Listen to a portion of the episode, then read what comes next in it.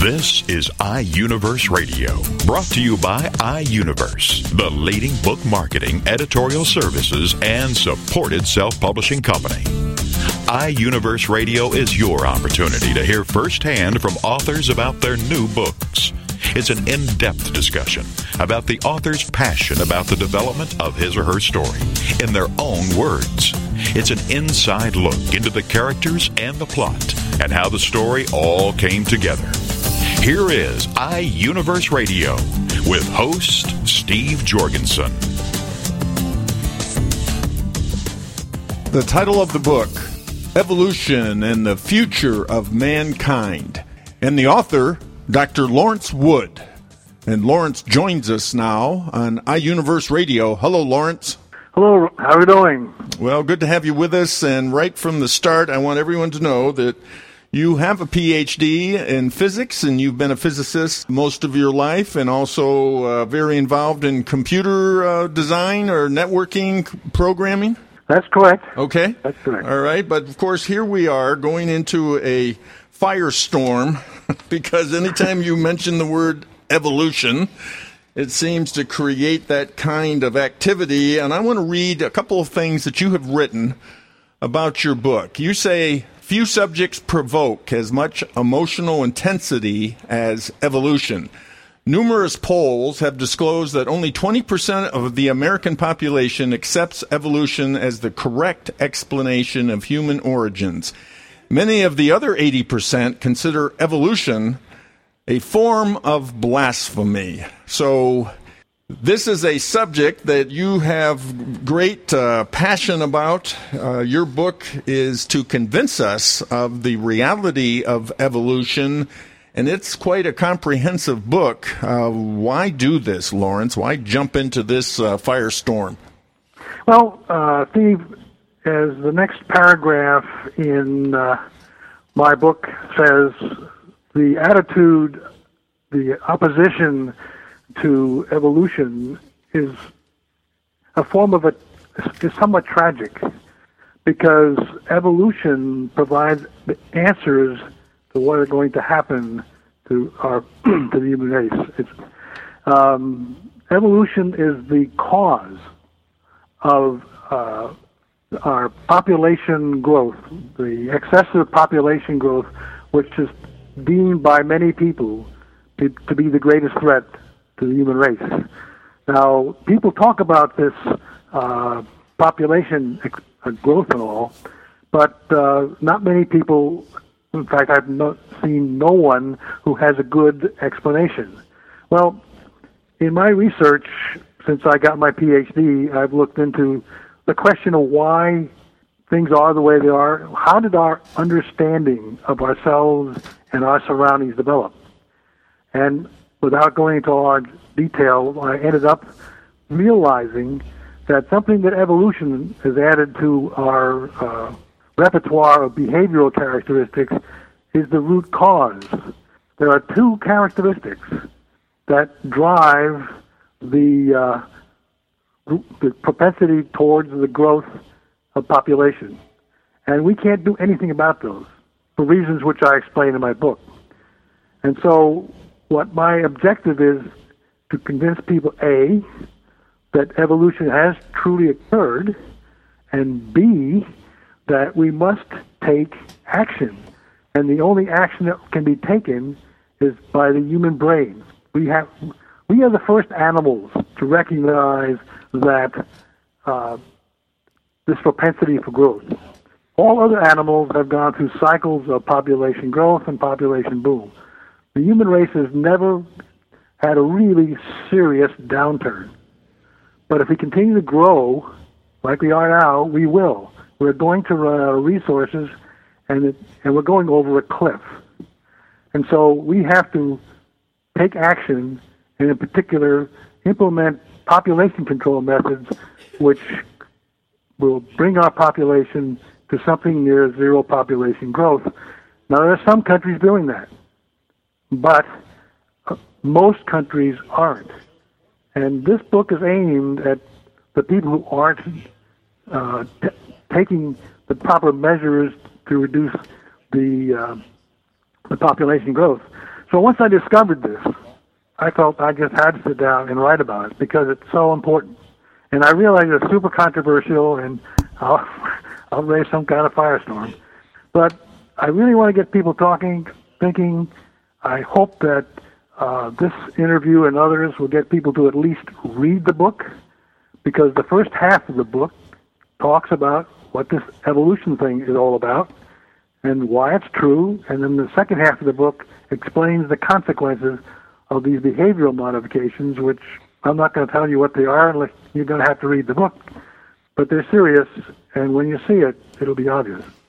Population right now is what six billion plus. Is that about six and a half billion? Six and a half billion, and by yep. the mid-century, what are, what's the forecast? Well, well, there are two or three. I've seen nine billion. I've seen ten billion, and perhaps more. I've got a book called "Feeding the Ten Billion and there's been a couple of articles about how we're going to feed the additional three billion, and they're all laced with, boy, boy, it's going to be tough, and right. it is. And there are some people who worry that we have actually reached the carrying capacity of this planet. You know, and there, on the other hand, there are those who say technology will save us, and there are others who think uh, that some religious being will save us. But the only thing that's going to save us is our is our cortex, which uh, has been bequeathed to us by evolution, and it would show that too many children is not good. Some countries, as I say, have already discovered that. At the beginning of the book, you focus on quote unquote prior to 1897. Why did you focus so much on prior to 1897? Well, the, the, 1800s was a, a, time of great foment in the scientific community. Uh, at the end of the 1700s, uh, the, the ideas that are in, incorporated in the book of Genesis or very early findings by scientists uh, were still in vogue. Uh, the issue of the sun going around the earth, how old is the earth, how did everything uh, come to being, uh, wasn't too well known. Finally, about mid 1800s, a number of people recognized that evolution had actually occurred, and one fellow by the name of Charles Darwin had the nerve to actually write a book about it. And you talk about a firestorm, that book really set things going. And then by the time before 1897, uh, we really didn't know how matter was made up. There were so many different questions being answered. So by by the end of the 1900s, of the 1800s, uh, we were really starting to understand a how old the Earth is. Uh, we started to learn quite a bit about how life had evolved, and and and the like. And then in the 1900s, a lot of the pieces started to fall together. For example, it wasn't until 19 in the mid 1930s that we understood how old the sun was because we didn't know what caused the sun to burn. And in the 30s, we discovered something called nuclear fusion, which is the, which is the engine that drives the sun, and and so forth. So there's, there's these phases of learning are all spelled out in the book. One of them happens to be uh, starting there in 1897. That was with uh, discover, discovery of radioactivity. You also talk about uh, three origin explanations. Uh, of course, we hear about uh, what your bo- book is uh, featured on evolution. We also hear about the creationism from the Bible. What's the third one? The third one is intelligent design. Now, if you look at the way the uh, our understanding has developed. That's the key to understanding where these three different origin explanations came from. Uh, what we call creationism is a lineal descendant of a belief system called animism. Animism was first discovered by an anthropologist named Tylor in the mid 1800s. Animism has a history of thousands of years old. Uh, I can trace animism back hundred thousand years, and it was the it was the belief system that humans first devised to explain what they could see with their naked eye. Uh, they saw the sun going around the Earth, and it didn't seem to be very far away, and nothing seemed to be changing very much. Uh, the, uh, and so they arrived at a, at a conclusion that the Earth is at the center of a very small universe that revolved about it, and that uh, is not very old, and that it was created by, inhabited by, and controlled by, unseen by all powerful spirits or gods. That's called animism. It's still alive and well today. Now, animism morphed into polytheism, which morphed into monotheism. So there's a very direct chain that you can see through the historical and to the uh, uh, various other ways of knowing what has happened on Earth. And that's how you get to creationism. So creationism is a is a long history of un, what I claim are unfound beliefs, but understandable. You can understand why people might have believed this. Now, intelligent design was devised in the mid 1800s because people said life is too complex to have happened by itself. We have to have an intelligent designer. And so the people who believe in intelligent design probably feel creation is too strong because the, there's so much evidence that the Earth is more than 10,000 years old. It's very, very difficult for many people to support that belief. But the belief that there is a supreme being, a, a, a designer, is very, very strong. And so that's where this intelligent design came from. Uh, the two people who were most inst- instrumental was a, a Michael Behe and a William Dembski. Uh, there was a very famous trial in Dover, Pennsylvania, where intelligent design was basically put on trial and found wanting. So it's another because besides intelligent design, there is a design process that works in the development of life and everything else, and it's called something very simple as trial and error. You know, we, we produce children, and at the risk of offending parents, I have, have some children, they're, quote, they're like trials. Now, some are very good, some are mediocre, some are, they vary all over the lot.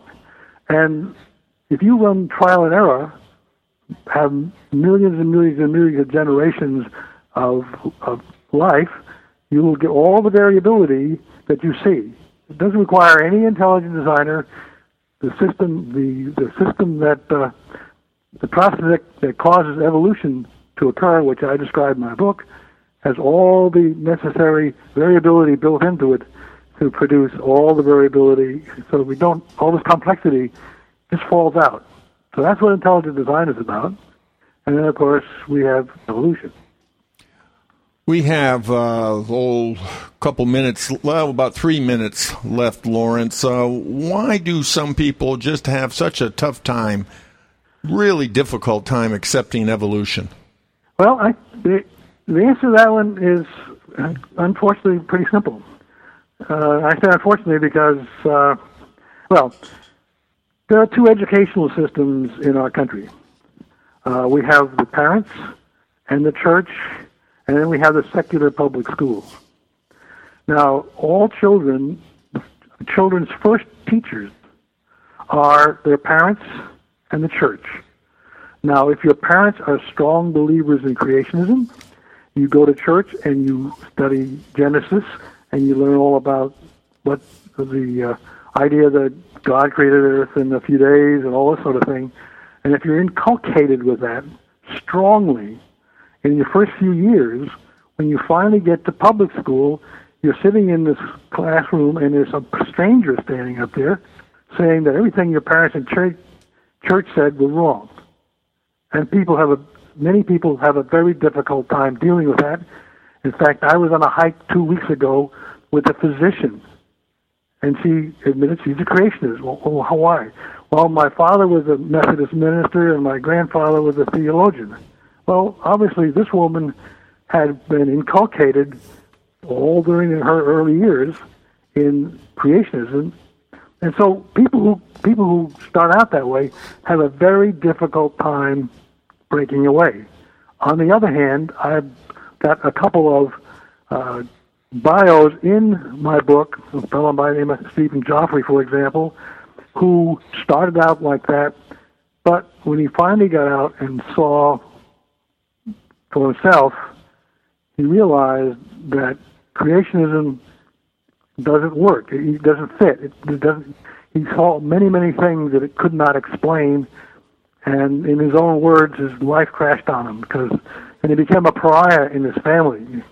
That's another reason people have a very difficult time because they uh, will be ostracized by their friends, and of course, there's great comfort in the belief that you will have a, a life after death, and people cling to that with great comfort.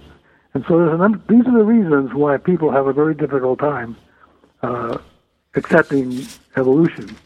But for those who have finally made it over, uh, well, then they, they look back and they say, well, how come?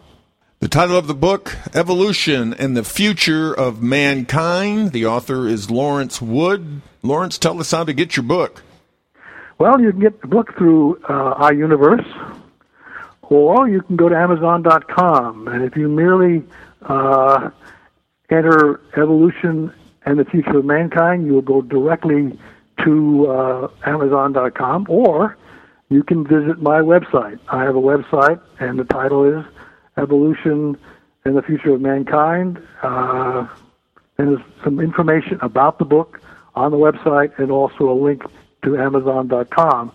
And uh, I don't wish to uh, leave out any of the other bookstores. Uh, you can get it at BarnesandNoble.com, and there's also uh, an e-version. So if you are one of the people who are adopting Kindle, then you can get a uh, e-version of the book for your Kindle. Lawrence, we appreciate you being on iUniverse Radio. Thank you. Thank you, sir. Been a pleasure. Hope that uh, we'll have some success here. That was Dr. Lawrence Wood. He is the author of his book, Evolution and the Future of Mankind.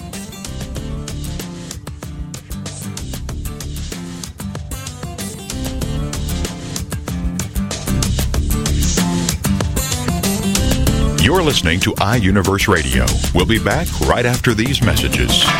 Get ready for the Not So Soccer Mom Tuesday afternoons at 1 Eastern, noon Central on TogiNet with Jill Hickey. You name it, from politics to pop culture to Jill's search for the perfect bronzer and chicken salad. The Not So Soccer Mom will weigh in on it all. The sentence, I have no opinion about that, is one that Jill has never uttered. In the early 90s, Jill finally decided to put her thoughts, opinions, mom advice, love of pop culture, hummus, and Starbucks, working out, cosmetic shopping, and politics into an actual website, and thus NotSoSoccerMom.com was born. Shortly after her fourth child, a boy, Jerome, now she's really got tons of topics to share with you. This is Laugh Out Loud Funny, and we're not kidding. What's a loud Nebraska girl who lived in Little Rock for many years and now is up in the Northeast doing? Chronicling her opinions on everything. The wheels aren't off yet, but it's close. It's the Not So Soccer Mom with Jill Hickey, Tuesday afternoons at 1 Eastern, noon Central on TogiNet.com. Innovation and insight, problems and solutions, capitalizing on your ideas and efforts. That's all a part of Changing the World One Invention at a Time with Rick Rowe. Thursday evenings at 6, 5 Central on TogiNet.com. Rick will be sharing stories of innovation, invention, inspiration, and overcoming obstacles with guests who have been there, done that, and are doing that. Rick will be asking the right questions, helping you identify the real problems, and showing you how to act on your ideas by increasing consumer confidence and, more importantly, increasing your confidence to act on your ideas. For even more information, go to ThinkTek, that's T-E-K, globally.com. Then join us as Rick and his guests teach us how to develop new ideas and create new products, new businesses, new jobs. And together, let's get our economy growing again. It's changing the world one invention at a time. With author and inventor Rick Rowe. Thursday evenings at 6, 5 Central on TogiNet.com. Welcome back to iUniverse Radio with host Steve Jorgensen. The title of the book, Galactic Tempest. And the author is Joseph Schwab. And Joseph joins us now on iUniverse Radio, brought to you by Trafford Publishing. Hello, Joseph. Hi. Well, this is a science fiction novel, and you say it focuses on a geopolitical struggle between two superpowers from the point of view of the commanders who lead their military. So you're taking us way into the future with a few twists, and then uh, then others who write and produce science fiction. Why write this book? What what captivated your interest to create a science fiction novel? Well, I tried to focus more from the perspective of how this would be put forth, like in a strategic standpoint, that the societies, like how would they interact with each other, how would they, how would they go about um, starting their economic and, and political dominance over an area, and then how would they come into conflict with each other using different strategies, tactics, and weapons. So basically, it's it's it's kind of like supposed to be a strategic sort of thing. It's almost like um, almost like if you're reading a strategy book, like um, von Clausewitz's on war, maybe Sun Tzu's with commentary. And you like being the general. Well, I think that if you try to put it from the perspective of a frontline soldier, like a lot of books do, you sort of only get his point of view. It's kind of impossible for him to know how the battle overall is going or, or, or how anything beyond his surroundings are occurring. So I put it in the perspective of the generals because they basically know, you know, what tactics they're using, um, how the battle is going, you know, um, what their forces are doing, and and um, what it means in the overall scope of things, like whether or not the victory actually will become something they can use or, or whether or not, you know, a defeat can be turned around.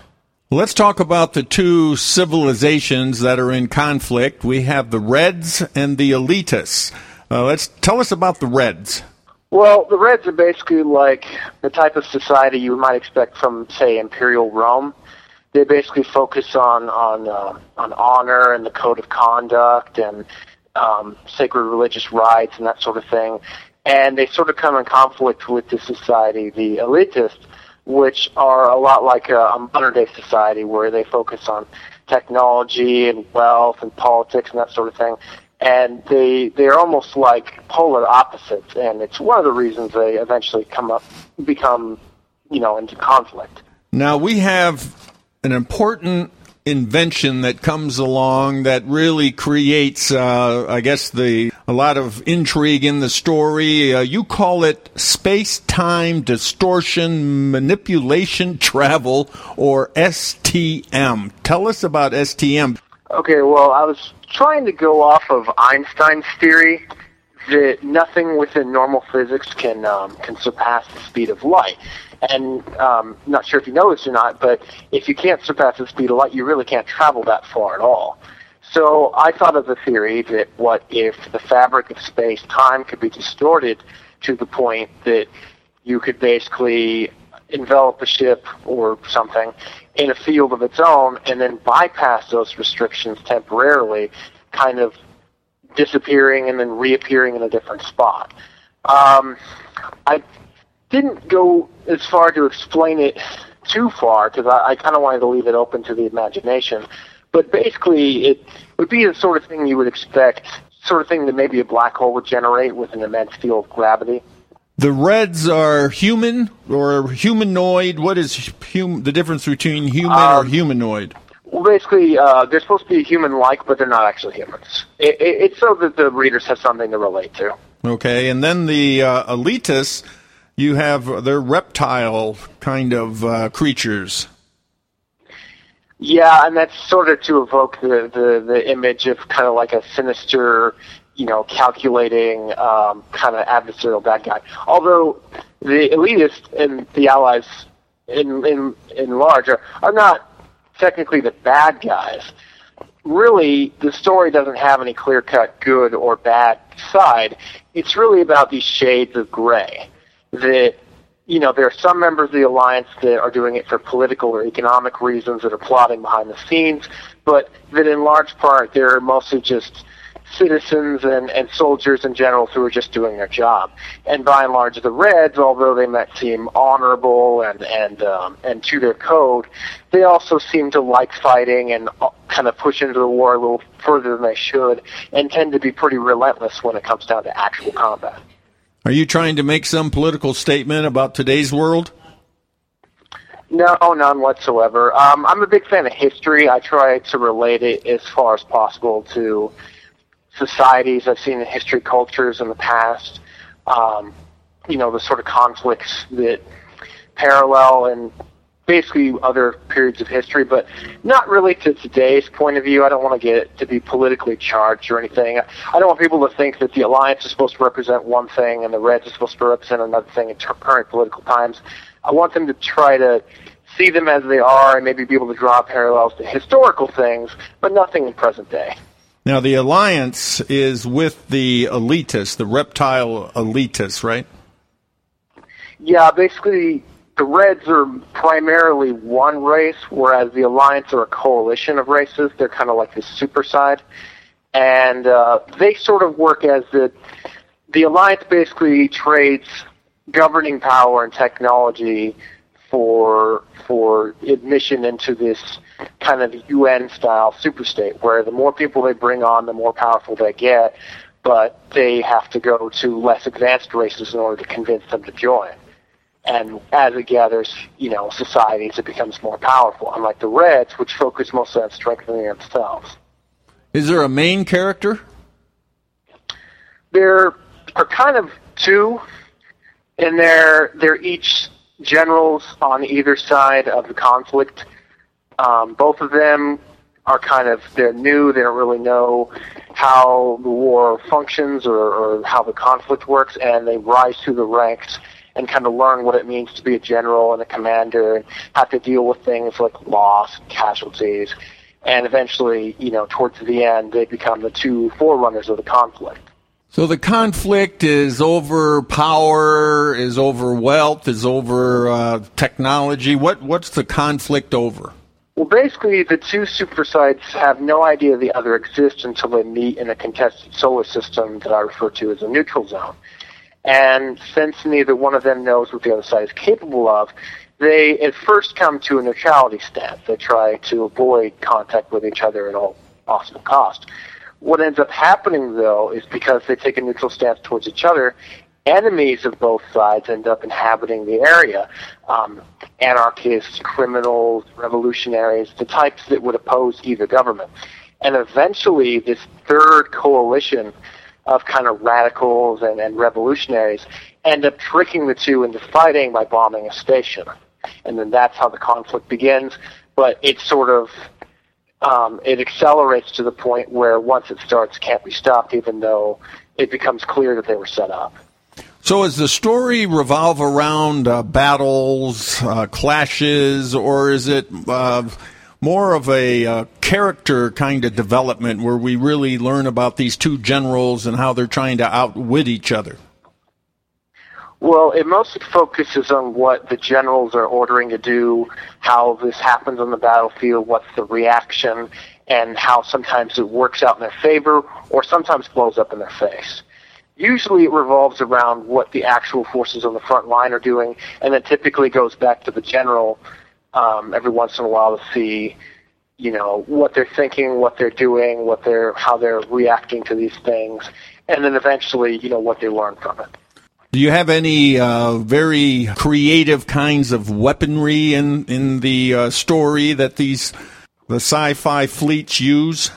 Oh, my relatives joked that it reminded them of uh, World War II in space. um, I did try to introduce some futuristic weaponry here and there, um, but like any good story, you you don't throw all the technological weaponry out there right in front. You kind of introduce it piece by piece, so the people kind of get used to it. Like at first, it's the type of stuff you'd expect, and then eventually it becomes more and more complicated. And I sort of explain in the background that as these things are implemented, it becomes obvious that either there's going to be more of this sort of thing, or that it's being counteracted, so it's kind of being phased out. Well, Joseph, uh, you're at the uh, real old age of 24. and here you are writing this very complex story. Uh, how did this all begin? My friend inspired me during a creative writing project we had. Um, we we had to come up with like this monster, like ten page paper that had to be something completely generated by us. And he said, you know what? I have an idea. I'm going to take one of these sandbox, you know, random scenario type games, and I'm going to pretend I'm a character leading the forces in the game. Because, um, so, so basically, the games are kind of random. You know, they don't go off historical precedent or, or any modern day conflict. They just give you random forces in a random scenario, and, and you see how it plays out. It can go any, any way. And so he basically had the idea that he would he would play one of these random games and then he would take the idea from this from this randomly generated scenario and pretend he was the general leading his forces into battle and that there was some you know maniacal sovereign behind him who started all this and that he rises through the ranks and eventually overthrows that person and realizes that it's his goal to defeat the enemy and unite the world and and it was really hilarious how how well he did it and uh, from that, I kind of got the idea that it would be kind of a neat story to write. And so eventually it sort of mirrored what he did, but as I wrote it and as I drafted it and re- revised it, it sort of became a completely different story on its own. Well, you have obviously uh, high expectations because of Star Wars and Star Trek, but just going to read this. Uh, this is takes us right there. You write the galaxy was vast, so it would take many, many years before the two expanding empires would meet. They would finally collide centuries later at a contested star system filled with many habitable planets, rich in resources. It is here the, that events would begin to shape the future of the galaxy. I like that. I like that. Well, the trick is, you know, cinematics. You got to make it sound dramatic, but not trite. well, you have a flair for it, and that's obviously what sci-fi requires because you've got to step oh, yeah. out of the box, don't you? You got to, you just got to create uh, environments and situations and characters that uh, st- stretch our mind. Definitely, definitely. The the whole point of sci-fi is since since you kind of have a futuristic tablet to work with, you kind of have to generate your own societies, your own worlds, your own, your own environments, your own conflicts, and it gives you a lot of flexibility because you can introduce any technology you need to to help the story move forward, and it, and it won't seem it won't seem out of place.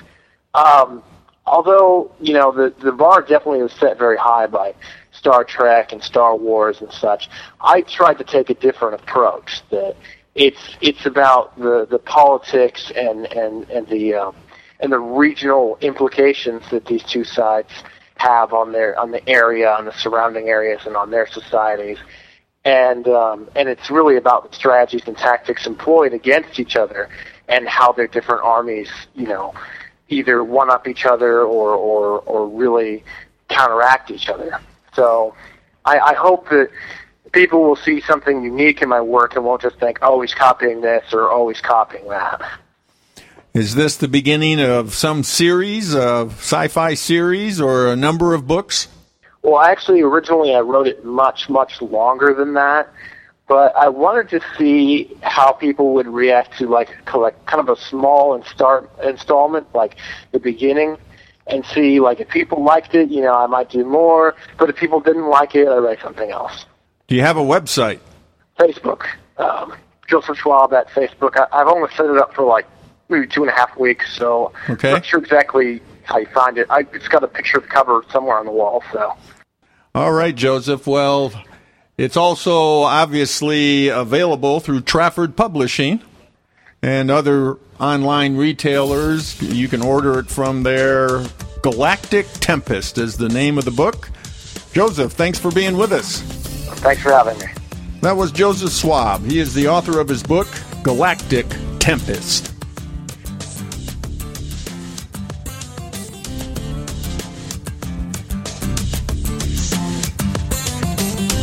You're listening to iUniverse Radio. We'll be back right after these messages. Hi, everybody. This is Pete Six of Beatles and Beyond. Why don't we all come together and hear some of the tracks off the latest Beatles release on this radio station?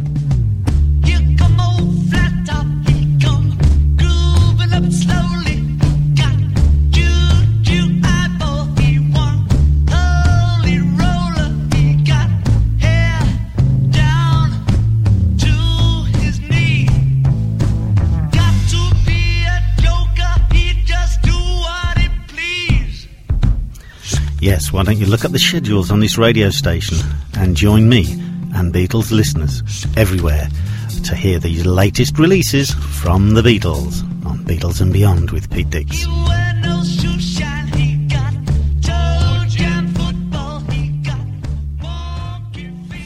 Girlfriend It is on TogiNet. Thursdays at 10 a.m. Eastern, 11 a.m. Central, with your hosts Patty Wyatt and Lisa Jernigan.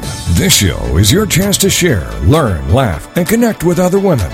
The Girlfriend It principle was born out of loss. Lisa had recently had her mother pass away from cancer, and my mom um, was murdered. A man just walking into a room and started a 23 second shooting spree. I think one of the things we both realized going through those tragedies that you can be extremely okay and be extremely sad. Check out girlfriendit.com and then be a part of Girlfriend It, the radio show. Thursdays at 10 a.m. Eastern, 11 a.m. Central. You know, your boyfriend or, or your husband or whatever, they don't totally understand that emotional side to women like another woman does. And I think that's so important just to have mm-hmm. somebody that you go, she gets me. Check out the website, girlfriendit.com. Don't miss Girlfriend It with Patty Wyatt and Lisa Jernigan. Thursdays at 10 a.m. Eastern, 11 a.m. Central on TogiNet.com. Welcome back to iUniverse Radio with host Steve Jorgensen.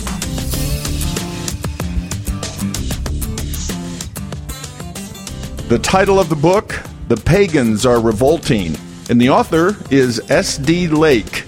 And Stephen joins us now on iUniverse Radio. Hello, Stephen. Hi, how you doing? Well, before we get into the details uh, for everyone's overview, I'm going to read a few things you have written about your book to give a general introduction.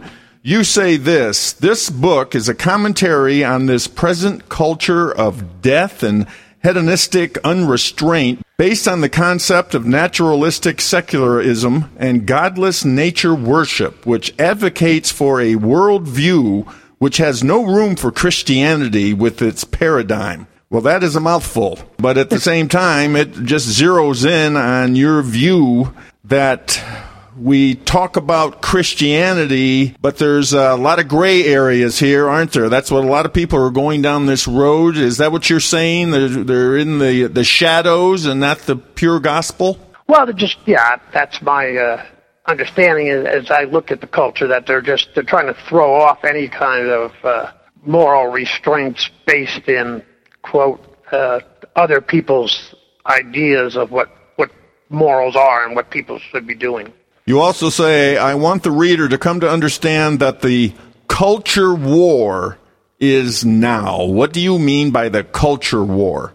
Well, the uh, this has been going on for a very long time. I mean, they threw prayer out in the '60s out of the public schools, and uh, the educational system now is really they are mind benders. They are trying to shape uh, the next generation into a secular society where there is no room for uh, quote unquote religious values, uh, where everything um, pretty much is what whatever you believe in your heart, that's good enough for you, and it's very subjective, and everybody has their own idea about what is good or what is bad, and nobody can really judge the other person's view, and that battle is now because this next generation that's coming up, right from the get-go from the public school system, that's how they're trained to think, and the uh, teachings of any generation will be the laws of the next generation as these young people graduate and become our politicians.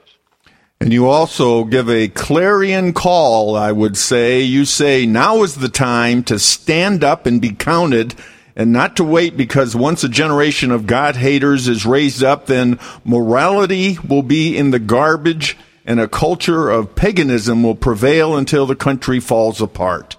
Wow, you say it, and uh, that really that shakes my heart. Even as I wrote it, it shook me because uh, that that is the uh, direction that the country's taken now. And the older generation, I say older, I mean people who uh, probably are baby boomers. Uh, they're the ones now that uh, need to stand up and cast a vote for uh, for values and morality based in the Christian tradition, which is what the country was basically founded on our Constitution and that's being thrown out the window along with the Christian values. And you talk about the family. Now, how does the family play a part in all of this? Well, I have grandchildren and uh, stepchildren, and as the you know, children may not always do what you say, but they'll certainly do what you do. And uh, if you don't practice any kind of a uh, religious kind of attitude within your home, uh, then they're not going to have anything to to base their their morality, and they're going to be valuable by the by the educational system. There, there's going to be nothing, no foundation for them to stand on. They're not going to recognize right from wrong. I mean, I believe that the parents should set the example for the children, and should. You know, not everybody goes to church, but if you go to church, take your children with you. You know, if you read your Bible, then read it in front of your children. If you pray, pray with your door open. Pray with your children. Uh, if you believe in your Christianity, then you should practice it. And you should practice it with your children because they're going to be raising their children and they need something that's going to set an example other than the secular culture. So what? so you talk about Christianity and Jesus Christ uh, must be demonized and discredited. Uh, is is that totally happened, or are we still on that path? Uh, what degree has this occurred? No, it has not occurred uh, as of yet in, wholesalely. Uh, no, they're trying to, and uh, when I say they, I mean people that are not Christians, people who don't believe uh, they they believe that uh, Christ and Christianity is nothing more than a simple fantasy that uh, God didn't create man, man created God, and uh, they think that that's just uh, a mechanism that the human race has leaned on and that there's really no room for it anymore. They, they don't believe in the reality of uh, Christ and the reality of the Christian religion as being a, uh, a, a true depiction of a um, God's Son who came to earth. They think that's more of uh, like a fantasy, like a fairy tale, and uh, and that's how they view it, and they, that's how they actually despise it in that manner. That people that of faith they really believe must have uh, low intellect or just uh, are just so easily led like sheep because uh, they they can't imagine how anybody could possibly believe that. And secularists, um, they have their own views, and now they may believe in spacemen, but they don't believe in God. So that's kind of interesting, in my opinion.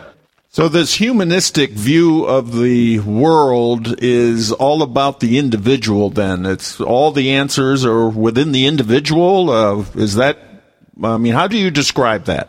Well, yeah, that, all the answers of being in the individual, that's, uh, that's kind of like um, Eastern religion where uh, you are God and uh, you have all the answers within you. I think uh, some of the present day um, fad cults or fad religions kind of uh, expout that same kind of thinking that you are everything you need within yourself, you are all you need, and uh, I believe that that's not that that's a fallacy because uh, in Christianity we're told to lose ourselves and to find our worth and our our um, acceptance in God. Uh, it's hedonistic or narcissistic to think that we're just so wonderfully great in our own right, that's uh, people they get they get their egos up and they go astray and they just think that everything that they think, do, or want to do is correct. And uh, one of the things that Socrates said that he thought was rather humorous was that people who are wise in one field seem to think that they have all the answers in every field. So some people who are maybe would be very successful as actors somehow think they're really tremendous philosophers, which is not the case. Well, that seems to uh, sum up much of those in Washington, D.C. today as well. well, pretty much, yeah. Now, you also say uh, ever any reference to God and the faith of the founding fathers of the Constitution must be rewritten or minimized as to having influenced the writing of the Constitution. So that is a prevailing attitude as well.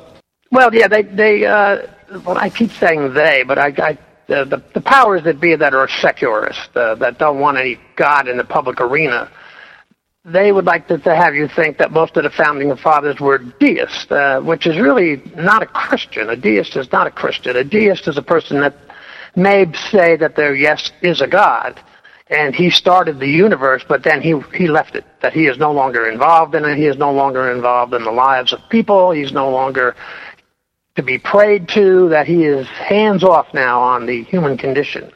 And they would like to, you to think that the founding fathers were all deists, but they weren't uh, followers of the Son of God, Jesus Christ, which is if you read the early writings in this country, and not just the writing in the Constitution, but of the signers of the Constitutions and their personal correspondence, they're all Christians. They all believe in Jesus Christ as Lord and Savior, and they they thanked God for this country and the blessings on this country. But the way it is in the educational system now is, that they want to put Jesus Christ on a shelf with every other possible philosophy and just put them right up there and they're all equal and nobody's better than anybody else and you can you can worship a tree or you can worship Jesus Christ. It really makes no difference. And they'd really prefer you worship, worship nothing other than Mother Earth and the power of nature and evolution, which is what caused all this to come about in their minds. You've been involved uh, in a prison fellowship ministry since uh, 1993, and and uh, you've gotten uh, you're a mental health counselor. Uh, how did that experience uh, mold your thinking about writing this book? Well, it it really did have a great influence on it because I see the people that I came to counsel with uh, within the prison system through the chaplaincy, which is a Christian, a Christian focus, a Christian worldview, uh, almost to a man, none of them had any foundation in a belief system about anything. They were sec- they were secularists. They thought to believe in a God or uh, that you had any kind of a responsibility to uh, to live your life in a certain manner was nonsense and that's how they kind of went their own ways. And uh, the, most of the people that I had counseled with personally uh, were somehow always hooked up in some kind of a self-serving substance abuse or drugs or just illicit sex or just uh, a devil may care attitude about life. Uh, you know, eat, drink, and be merry, for tomorrow we die. They had no focus on the future and no hope for the future. And that's most of the people that I have run across. Your book is broken down into three sections. Uh, give us kind of an overview of the different sections. Well, the first I didn't title the sections. Uh, the, the, the first section is more. I like to call it the soapbox section because that's kind of like where uh, I kind of put a lot of the things into focus on what's going on within our our governmenting our governmental system, our school system, the educational system, and then uh, section two is more of a well, I would hesitate to put a psychology uh, tag onto that, but it really is about how people learn and come to think the way they think. That uh, some people really don't have any, they don't take control of their own thoughts. They just kind of like absorb anything that comes in, and they really don't screen anything through any kind of a a lens to check it out to see if it's if it's going to be something that's going to be healthy for them, and they just kind of absorb everything, and before you know it, they don't know what to believe. They believe everything, and there's that old saying, you know, if you don't stand for something, you'll fall for anything, and that's kind of what Section Two is about. Uh, section Three was more um, more about relationships, about um, significant uh, people in your life, children, your wife, your family, and uh, ways to relate to them and not always putting yourself first in a self-gratifying manner, but uh, having to uh, be. Well, Jesus said it's better to serve. Uh, to, he came as a servant. It's better to give than receive, and it kind of focuses on uh, those types of relationships. And, and in, in my own life, kind of how what I've come to find really is rewarding in is in my relationship with my wife is to put her needs before mine and I find that to be very fulfilling in my life, and I just want to share that with my reader. Well, a real key, as you point out in section two, uh, the real key is we have to educate the young, don't we? We have to t- get them back to the basics of, of the foundations of this country uh, upon the Constitution, about upon our belief in God, or there probably isn't any hope for the future. Well, no, I believe that uh, you're correct in that assumption there. That uh, that that was pretty much what I had come to realize is that if the next generations are left without God in their lives, uh, then it's going to be uh, it's going to be total secularism, and God is going to be pushed into a corner, and anybody that believes in Him is going to have no voice within the public arena because they're going to be and uh, they're going to be viewed as being intolerant because uh, they have. Uh, values that they say something is the right way, something is not the right way to live, and people are going to say, well, that's intolerant. You can't tell other people how to live their lives. You have no basis for that. But in reality, there is a basis. It's, it's in the law of our land, which is founded on Judeo-Christian values, and there is right and wrong. And that's what needs to be instilled in our children, and they need to know where, it, where that value system came from, and it came from our founding fathers. So, as a friend of mine who is running for Congress, who's a pastor, he said this is really spiritual warfare. Oh yes, yes, and well, you know, the, I don't want to get on a soapbox again, but as I was saying, but you know, the our battle is not with flesh and blood. I mean, you look at a person, a person just stands there. It's the person within the person, the person, the thought patterns, what they think and what they believe. They're just in this vehicle that's a body. But the spiritual warfare is about the minds of people and what they're going to believe, whether they're going to believe in a God and the values that are put forth in the Judeo Christian tradition, or whether they're going to believe there is no God and you can live your life any way you want to. And that's where the battle is. It is a spiritual battle. The title of the book is The Pagans Are Revolting. Stephen, tell us how to get your book. Well, we can get it. it's available online at Amazon.com. It's available through iUniverse Publications, uh, and it's also uh, it's going to be available in Borders uh, with their online ordering. It's um, it's out there. it's, uh, there's several different venues to, to pick it up. Well, thank you, Stephen. Thanks so much for being on iUniverse Radio. Well, thank you very much for, for having me, and I appreciate it. The author is S.D. Lake. The title of the book, The Pagans Are Revolting. iUniverse Radio is brought to you by iUniverse, the leading book marketing, editorial services, and supported self publishing company. iUniverse Radio is produced by TogiNet Radio. Radio with a cutting edge.